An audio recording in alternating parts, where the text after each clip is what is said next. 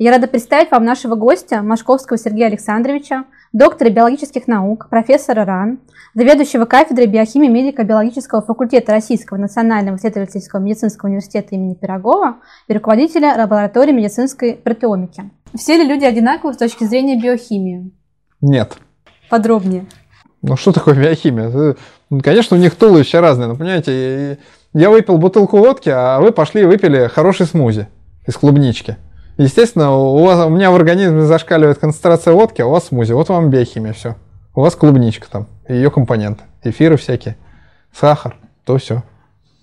Все, вот, вот вам и ответ. Ну, тут... Факторы среды определяют состав человеческого тела, поэтому даже близнецы, у которых одинаковый геном, ну, конечно, они разные. Бывало ли так, что биохимик ошибся и получил что-то хорошее? Полезное. Ну, наверное, бывало там всякие... Бывает, что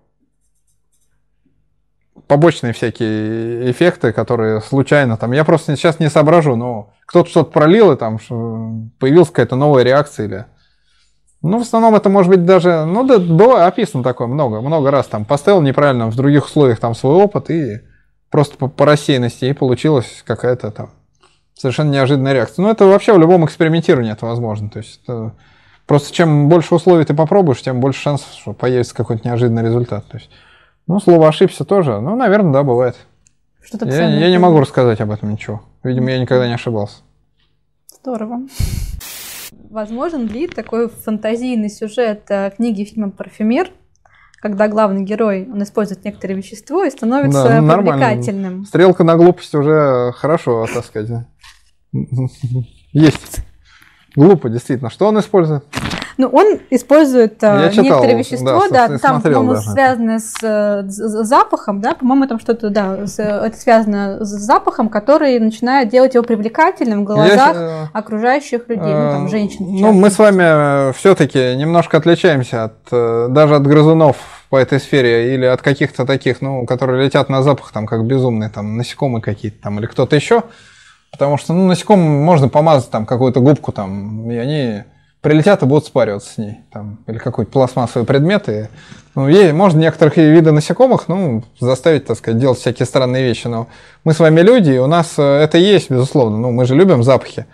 Там, например, ну, кто-то приблизился, но мы используем парфюмерию, и, например, бывает, что там кого-то запах человека там нравится, например, ваш партнер, просто нравится запах, и вот нравится, вот и все, и это привлекает. То есть но манипулировать прям толпой, чтобы она, как, знаете, как за гамельским крысоловом там побежала за звуком флейты, запахами, но это, это просто художественное преувеличение. Я уверен, что это нереалистично. Ну, преувеличение. Собственно, это... Манипулировать можно другими вещами, совсем не запахом. Запахом власти можно манипулировать в переносном смысле. И тогда люди побегут очень замечательно. Люди, сила гораздо, и власть гораздо лучше работает, чем эти запахи. Там зачем? Можно ничем не пахнуть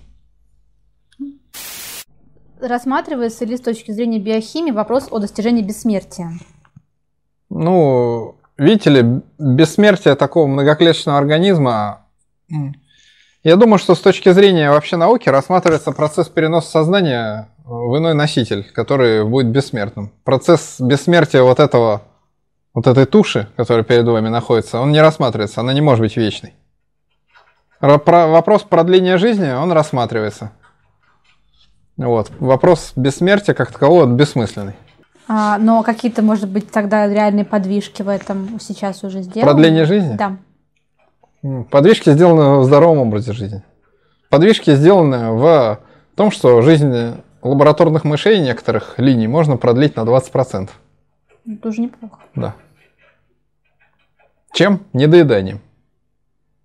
Сбалансированной диетой, которая называется рестрикция нутриентов, рестрикция сокращения количества питательных веществ. То есть лечебное такое недоедание, не голодание, а недоедание.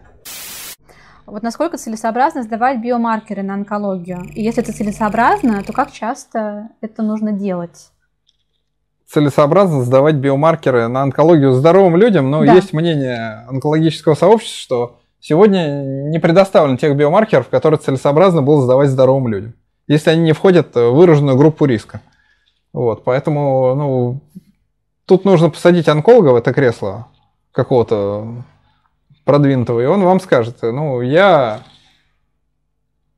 сегодня здоровым людям сдавать онкомаркеры не нужно, мое мнение. Угу. И это мнение не мое, а которое я прочел у тех, кто в этом разбирается, потому что у них не хватает характеристик, чтобы выявить, чтобы выявить чтобы не выявить, скажем, рак у тех людей, у которых его нет, потому что это самое главное. Это связано с частотой распространения заболевания в популяции. Потому что рак это редкое явление. Если мы возьмем там тысячу здоровых людей, то среди них раковых больных будет ни одного вообще. Понимаете? То есть, чтобы лишний раз не волноваться, лучше этого не делать. Я Нет, просто это будет здесь э, потери экономические от неправильной, от э, положительно поставленного диагноза тем, кто здоров, mm-hmm. они больше, чем от того, что мы пропустим заболевание. То есть биохимические биомаркеры, ну, есть imaging, там какая-то маммография, там, знаете, да. imaging это получение изображений. Там. Да, да. Ну, флюорография можно поспорить, а всякие рентгеновские методы, mm-hmm. там, КТ какая-то там, вот это, понимаете, если в легких огромный узел, то, наверное, этот человек болен. Mm-hmm. То есть, получается, получение ложно положительного результата. Опасно это... для этой области. Сейчас э, довольно популярные э, ДНК-тесты, так называемые. Вот насколько они вообще работают, и э, если они работают, то можно ли их использовать для лечения заболевания или предупреждения заболевания? А, ну, слушайте, на ВИЧ тоже используют ДНК-тесты. Анализ, анализ ДНК генома человека и, и генома вирусов, бактерий, он, конечно, они все работают, но если вы имеете в виду ДНК-тесты для прогнозирования чего, развлекательные или какие, тут надо вопрос сформулировать получше. Конечно, ну, ДНК-диагностика работает, это достояние науки, общественности, и это работает каждый день в миллиардах раз. Поэтому ДНК-тесты работают, да. Наверное, Но так, точно, как же, точно так же, как все другие предметы, их можно использовать не по назначению. Вот и все. Я имела а в виду вот, вот, эти, вот эти тесты, да, э, которые возможность э, заболеть ну, раком как раз-таки предсказывают и дают некоторые рекомендации тебе не есть что-то, например, ну, или там еще чего-то не делать. А вы знаете, у всех есть, э, ну как, ну есть у тестов разная степень достоверности, поскольку, ну, есть медицинская продукция, а есть продукция не медицинская. Вот и все. Если не медицинская продукция, то как бы не гарантируется ничего. Особенно если эти тесты, например, разработаны в тех странах, где регуляция более понятная. Ну, у нас сейчас тоже появилась регуляция, но она пока, на мой взгляд, недостаточно разработана. Вот. Ну, нет промежуточных стадий, то есть либо, либо все слишком строго, либо все слишком знаю, расслаблено. То есть мы, у нас только формируется система регуляции вот таких вот продуктов. Ну, например, в Штатах существует богатая система контроля, или там в Европе тоже. Если там тесты прошли и у них есть медицинское назначение, то, скорее всего, определенный научный задел за этим есть. Но есть и большая серия тестов, которые используются как биодобавки. Развлекательно, то есть. Чтобы предсказать, например, чихаете вы на солнце или нет, хотя вы и так это знаете. Знаете, часть людей чихает на солнце. Запись об этом есть в геноме. Это можно расшифровать. Ну вот. Или другие вещи. Происхождение можно определять. Да. То есть до определенной точности можно предсказать происхождение человека – в плане этничности. Ну, определенные группы там, народов и так далее. Но это все делается под согласие, это все делается с целью развлечь человека. Это не дает ему никаких рекомендаций. Ну, то по есть жизни. Э, те тесты, которые э, касаются более серьезных вещей, но ну, опять-таки, например, э, медицинские тесты работают. Да, они ну, работают. Ну, Можно... Безусловно, медицинские тесты, их огромное количество. Угу. Прогностические есть, предиктивные так называемые есть, диагностические есть, такие сякие, на инфекции, ну тесты же каждый день сдают. Бывают они в том числе и на ДНК основаны, на РНК. Там. Как вы относитесь к теме ныне очень популярной биохакинга и, в частности, приема натропов? Как с юмором. Поподробнее про это. Ну, то есть, насколько это оправдано или это ерунда какая-то? Есть Я думаю, что так фокусироваться на собственном туловище немного грешновато, я бы так сказал. Но это опасно. Надо просто... Биохакинг. Надо просто вести себя хорошо, любить окружающих, кушать травку и быть хорошим. Это самый главный биохакинг. И проживешь ты долго и счастливо. Да. А если недолго, то все равно счастлив.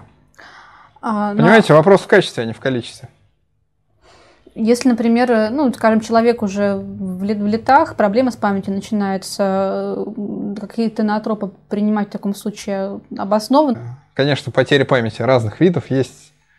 Мно- Многие варианты слабый мозг очень большими компенсаторными возможностями обладает. Если человек, например, ну, как бы себя отделяет от тренировок мозговой деятельности, как любая вещь, понимаете, то он слабеет.